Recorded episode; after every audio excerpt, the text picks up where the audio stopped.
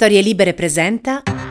Buongiorno e bentrovati il nuovo appuntamento di Quarto Potere, la rassegna stampa di Storie Libere, martedì 20 dicembre 2022, come sempre in voce Massimiliano Coccia, come sempre andremo a scoprire quello che ci riservano i quotidiani che troverete questa mattina in edicola.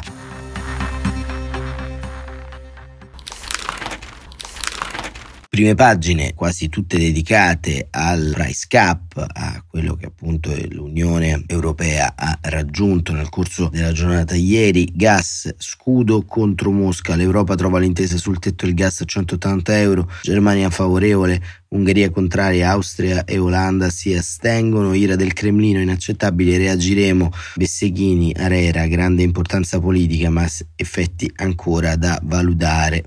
E Putin, Lukashenko, patto per la difesa comune, Kiev teme l'attacco. Questo appunto è quanto avviene nel versante russo-ucraino sul conflitto e sulle manovre dell'Unione Europea per arginare la dipendenza da eh, gas e combustibili fossili con Mosca e, e, la speculazione. La stampa manovra nel caos, sparisce lo speed e ancora taglio centrale, tetto sul gas, ma le bollette salgono. Libero, la lobby nera non esiste, Formiglia e fanpage erano tutte bufale. Dopo un anno di fango i PM pronti a chiedere archiviazione per fidanza e gli altri coinvolti nelle inchieste farsa sul centrodestra. E ancora il giornale guerra del gas, schiaffo a Putin, il fatto quotidiano, c'è pure lo scudo penale, impuniti gli evasori fiscali, la verità, la regina dei conti di Panzeri collezionava incarichi col PD, la commercialista fatta perquisire dai PM belgi non è una tecnica ma una figura chiave dei Dem lombardi. Già assessore ha fatto incetta di posti prestigiosi con Pisapia e Sala ed era socia di Giorgi. Questo è il titolo della verità. Il tempo, notte di manovra, il messaggero gas, la UE fissa il tetto al prezzo e domani accordo sul tetto ai prezzi del gas, ma c'è una clausola per annullarlo un articolo di Francesca De Benedetti in eh, prima pagina. Il riformista, l'anarchico cospito condannato a morte. Questo è il giudizio che dà Piero Sansonetti del rinnovo al 41 bis per il capo del fronte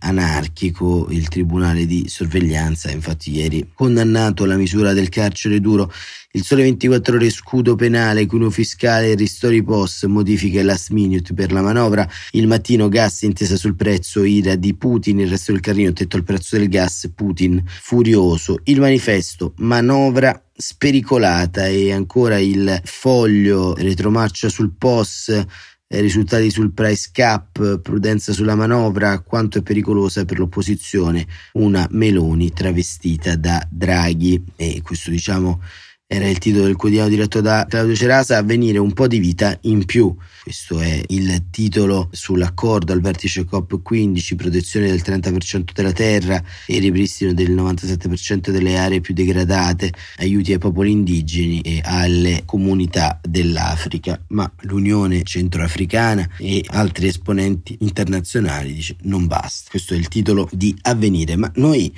entriamo un po' più nella faglia delle notizie odierne perché oltre alle, alla manovra, oltre a un po' quello che abbiamo letto nei titoli, chiaramente allo scandalo che sta ancora scuotendo le istituzioni europee, andiamo a vedere anche quello che sta accadendo appunto all'interno dello scenario politico, perché ieri c'è stata anche la scelta del candidato del centrodestra per la regione Lazio, Francesco Rocca, ex presidente a questo punto della Croce Rossa italiana e di Croce Rossa internazionale e questo è stato accompagnato da un altro dato della giornata, ovvero eh, le lacrime di eh, Giorgia Meloni all'apertura della festa della Hanukkah, la festa delle luci che appunto si è svolta ieri all'interno della comunità ebraica di eh, Roma, le lacrime di Giorgia Meloni sulle leggi razziali, su quanto fatto patire dal fascismo italiano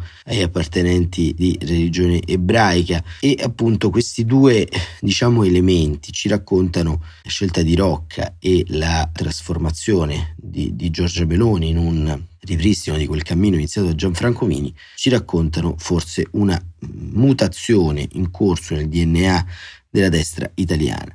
e descrive Elena Loventhal sulla stampa le lacrime di Meloni e la riconciliazione alla festa ebraica. Alla fine la storia nelle feste ebraiche è sempre un po' la stessa, scrive così la Loventhal. Alla fine, anzi all'inizio, la storia delle feste ebraiche è sempre la stessa. Hanno provato a sterminarci, siamo sopravvissuti e ora tutti a tavola. Questa è una vecchia battuta di spirito che però ben si attaglia anche ai giorni di ricorrenza che stiamo vivendo questa settimana e che il premier Giorgia Meloni ha voluto condividere con la sua presenza all'accensione delle candele di eh, Chanukka ieri a Roma. Questa festa ricorda infatti la reinaugurazione del Tempio di Gerusalemme dopo che era stato violato dal paganesimo ellenista, ma soprattutto il miracolo di quell'orciolo d'olio rimasto per illuminare il Tempio, che bastò per otto giorni invece che per pochi istanti. Una sorta di moltiplicazione della luce, così come narrata nei libri dei Maccabei e ripetuta quasi all'infinito nelle case ebraiche, raccontata ai propri figli perché non dimentichino il dolore della sconfitta e la paura dell'essere annientati insieme alla forza di una salvezza che prima o poi arriva. Non a caso questa festa cade in questa stagione in cui la luce è più preziosa, l'albero di Natale e il candelabro di Chanukka non sono poi così distanti l'un dall'altro, scrive Lowenthal. La festa è anche l'unica che va resa pubblica, raccontata a chi non è ebreo per condividerne il miracolo. È prescritto infatti che le candele siano visibili alle finestre delle case o accese sulla piazza. In questo senso, pur essendo una festa cosiddetta minore, Chanukka ha assunto nella storia un significato profondo di condivisione della memoria e della fede, a dispetto di millenni di barriere imposte alle comunità ebraiche in tutta Italia. La diaspora è più che mai quella in quella europea. Il gesto di Giorgia Meloni, la sua presenza all'accensione delle candele, ogni sera per otto giorni se ne accende una in più, non ha solo il significato di un incontro pubblico e di una riconciliazione importante, simboleggiata dal dialogo con Ruth Dureghello, presidente della comunità ebraica romana, che, non dimentichiamo, è la più antica d'Europa e non solo, e anche la consapevolezza di un cammino che seppure fatto a ritroso, prima verso la memoria della Shoah, che con le parole che il Presidente del Consiglio ha speso nei confronti delle leggi razziali e delle persecuzioni nazifasciste, e ora condividendo la rievocazione e la gioia di questa festa invernale, è di fatto tutto rivolto a un futuro di dialogo e coscienza condivisa. L'assunzione di responsabilità verso il passato, che ben inteso nulla a che vedere con la colpa, ma è anzi il principio fondamentale per cui la storia ci appartiene e noi apparteniamo alla storia, è infatti lo strumento primo per affrontare il presente ed educare ad un futuro di civiltà. Questi passi dal Premier, condotti uno per volta, ma in una direzione che non si può non definire quella giusta di coscienza e rispetto, rappresentano nel loro insieme un percorso importante di cultura, civiltà e buona politica. E questo diciamo era il eh, commento di Elena Loventhal, commento che si abbina fondamentalmente, come dicevamo, anche alla scelta posta in essere dal centrodestra della candidatura di Francesco Rocca, perché Rocca, insomma, culturalmente è un'estrazione della destra romana, ma una storia personale abbastanza travagliata che lo ha posto in un cammino di riscatto, partendo da una posizione di sfavore, da una condanna rimediata in gioventù fino ad arrivare alla presidenza di Croce Rossa Italiana e di Croce Rossa Internazionale. E Simone Canettieri eh, scrive anche quale dinamica si è innestata, lo scrive sul foglio, per questo addio alla vecchia guardia della Meloni e la scelta di Rocca. Addio con le oppio. Meloni sceglie Rocca per il Lazio a discapito di Rampelli e prende a sberle la sua storia. Se tutto questo porterà alla nascita della prima correntina dentro al partito di maggioranza relativa non si sa. Di sicuro la scelta di Giorgia Meloni di candidare nel suo Lazio il presidente della Croce Rossa Italiana e Mondiale Francesco Rocca e non il suo ex mentore Fabio Rampelli è un fatto che non passa inosservato. La leader di Fratelli d'Italia chiude i conti con la mistica di Colleoppio, la sezione romana dove si formò tra canti del corno e anelli magici sotto la guida dell'attuale vicepresidente della Camera il grande escluso. Fu così per le comunali, quando gli venne preferito Enrico Carnea dei Michetti e quando c'è stato da formare il governo. Adesso il triste per le regioni del Lazio. Niente di personale. E I rampelliani, già gabbiani dal nome della vecchia corrente di AN, davanti a questa evenienza masticano amaro, si sfogano le chat nei capannelli, minacciano voti disgiunti, ma alla fine tacciono. Ci mancherebbe, sono un manipolo di parlamentari fedelissimi di Giorgia ma legatissimi a Fabio, il vecchio maestro, l'ideologo, il conoscitore di tutti i quartieri ma anche delle province razziali. Ecco un po' di nomi in ordine sparso, Lavinia Mennuni, Maria Teresa Bellucci, Andrea De Primo, Massimo Millani, Federico Mollicone, Marco Scurria e pure il governatore dell'Abruzzo Marco Marsilio. Ma alla fine non accadrà nulla. Giorgia ha deciso di scegliere un civico ma non di umiliare platealmente Fabio con un altro candidato politico. Sussurrano dalle parti del quartier generale di Via della Scrofa. Nella terna meloniana compariva infatti anche l'europarlamentare Nicola Procaccini, altro turbo melonista che col bel sospiro di sollievo resterà a fare la spola tra Bruxelles e Strasburgo. Alla fine, dunque, Meloni ha scelto di non scegliere dentro Fratelli d'Italia, evitando di spaccare ulteriormente la sua creatura nata a Roma dieci anni fa e fino al boom delle ultime politiche, con i piedi ben saldi nel grande raccordo anulare. Per settimane all'ombra della capa hanno ballato anche i nomi di Chiara Colosimo, deputata e volto TV, nonché organizzatrice della festa a Piazza del Popolo e di Paolo Trancassini, questore della Camera, segretario regionale del partito e titolare della Campana, storico ristorante iconico praticamente a via della Strofa. Meglio Rocca, dunque, civico, avvocato e manager della CRI, ottimi rapporti col Tretevere, apprezzato anche nei mondi associativi di sinistra che si battono per migranti, rifugiati, nomadi e desiderati, anche se tuttavia con un'esperienza politica pari a zero in confronto a quella di Rampelli. Si arriva al nome di Rocca attraverso il solito giro un po' bizantino e burocratico dei partiti. Il diretto interessato dopo pranzo si è dimesso tutti gli incarichi per permettersi mettersi a disposizione del territorio.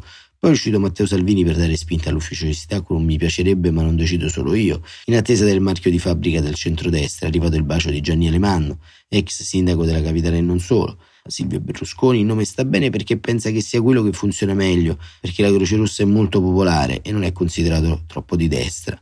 In serata la nota del leader, Rocca candidato, Colle Oppio rottamato. Ecco, questa è, è, diciamo la genealogia di due fatti differenti, di due modi di intendere appunto eh, la politica e la vita in modo differente. E questo diciamo ci racconta una crescita, una maturazione fondamentalmente anche non formale ma abbastanza eh, sentita di Giorgia Meloni perché questo momento storico chiaramente è complesso e chiaramente insomma stare al governo non è stare all'opposizione, però si ravvedono dei segnali non di eh, cambi rivoluzionari, ma eh, diciamo dei segnali di tentativi di stabilizzazione della propria base di governo, mm, perché chiaramente queste settimane, questi primi mesi a Palazzo Chigi hanno fatto comprendere la diversità, il punto di vista differente di quanto abbiamo e sappiamo intorno a queste vicende, a queste storie e quindi su questo siamo appunto un punto avanti rispetto, rispetto al passato, ma vedremo, vedremo come si evolverà tutto questo. E Marcello Sorgi sulla stampa invece nota un altro problema per Giorgia Meloni, invece il problema della visibilità degli alleati e perché anche questo è un problema lo è stato ad esempio per Matteo Salvini che lentamente ha ridotto il proprio consenso e lo sarà sicuramente anche per Giorgia Meloni. Gli alleati più sono pesanti e più non si vedono e più creano problemi. Scrive Marcello Sorgi, cantare vittoria per la riduzione dell'IVA sul pellet al 10%, anche se si tratta di un aiuto vero per il riscaldamento nell'inverno e nei rincari energetici, come sta facendo la Lega nelle ultime ore nella trattativa sulla legge stabilità, dà l'idea di quanto è difficile portare a casa provvedimenti identitari in una manovra in cui i numeri sono bloccati o quasi, in un contesto in cui Salvini punta su provvedimenti buoni per sollevare polemiche e far titoli su giornali TG, ma puntualmente cancellati dalla Commissione europea, che ha approvato il testo messo insieme in tempi strettissimi dal governo Meloni, ma con qualche eccezione sulla quale né la Premier né il ministro leghista Giorgetti se la sono sentiti di riaprire la trattativa con Bruxelles. È caduto così l'articolo che riguardava il limite ai 60 euro con il pagamento del POS e subito un drastico ridimensionamento di opzione donna per le pensioni riservate a categorie limitate di lavoratrici, mentre la regola generale resta fissa da quota 103, un anno in più del 2022. È andata meglio ma di poco a Forza Italia che alla fine è riuscita a strappare le pensioni minime a 600 euro, ma anche in questo caso per gli ultra 75 anni e soltanto per il 2023 la scadenza del 31 dicembre del super bonus al 110% delle ristrutturazioni e le riduzioni contributive per l'assunzione di giovani. Era difficile ottenere di più. Leader della legge in commissione di bilancio alla Camera è andato avanti con maggiore lentezza di quella preventivata.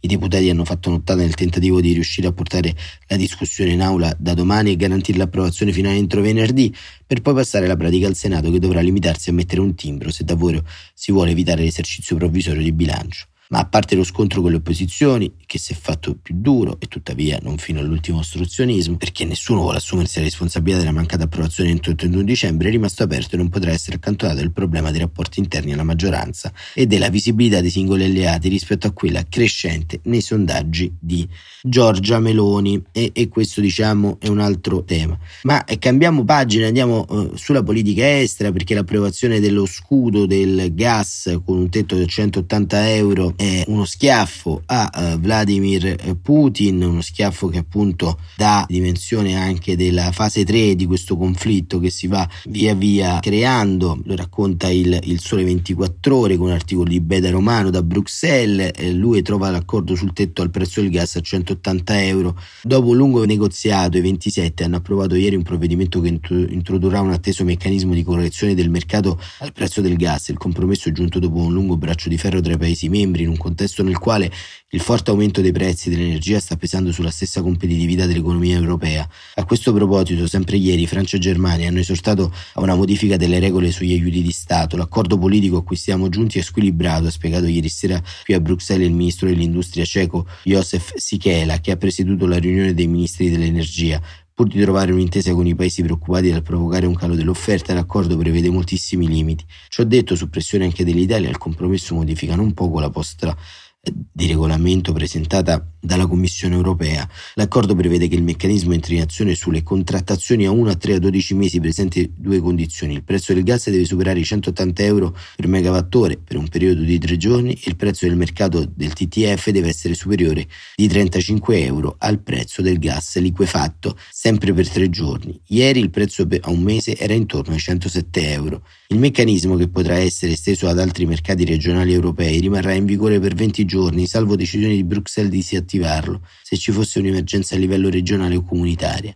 Se il limite, scrive Romano, è inferiore a 180 euro per megawattora, negli ultimi tre giorni lavorativi consecutivi verrà automaticamente disattivato, aggiunge il Consiglio. Ma c'è di più, da qui a breve gli organismi di sorveglianza dei mercati, ESMA e ACER, dovranno dare una propria valutazione sull'accordo alla base della quale Bruxelles potrà sospendere l'entrata in vigore del meccanismo. Secondo le fonti raccolte qui a Bruxelles, ha votato contro il compromesso, scrive Beda solo l'Ungheria, si sono astenuti Olanda e Austria, la Germania ha votato a favore dopo aver ottenuto ultime modifiche. L'Italia ha espresso soddisfazione per bocca del ministro per l'ambiente Gilberto Picchetto Fratine. L'accordo, ha detto, ci permetterà di calmierare le bollette. Questo diciamo è un po' quello che ci racconta eh, Beda Romano che nella conclusione dice che Francia e Germania sostengono l'idea di una riforma delle regole sugli aiuti di Stato e propongono di consentire la sperimentazione di sussidi e crediti d'imposta mirati nei settori industriali chiave per mettere in atto questi schemi dove paesi intendono mobilitare tutti gli strumenti nazionali ed europei pertinenti.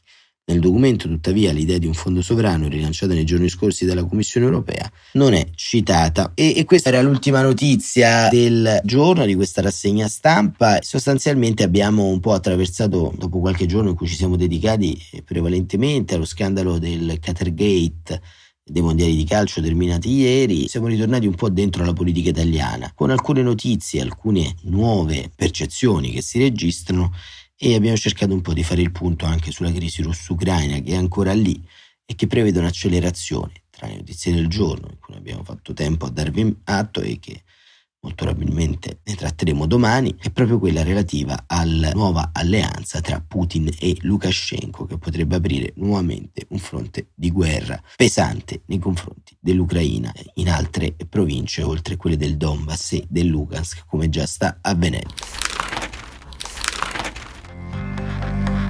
Per il momento è tutto, ci risentiamo domani mattina, come sempre alle 7.45. Grazie davvero per essere stati con noi.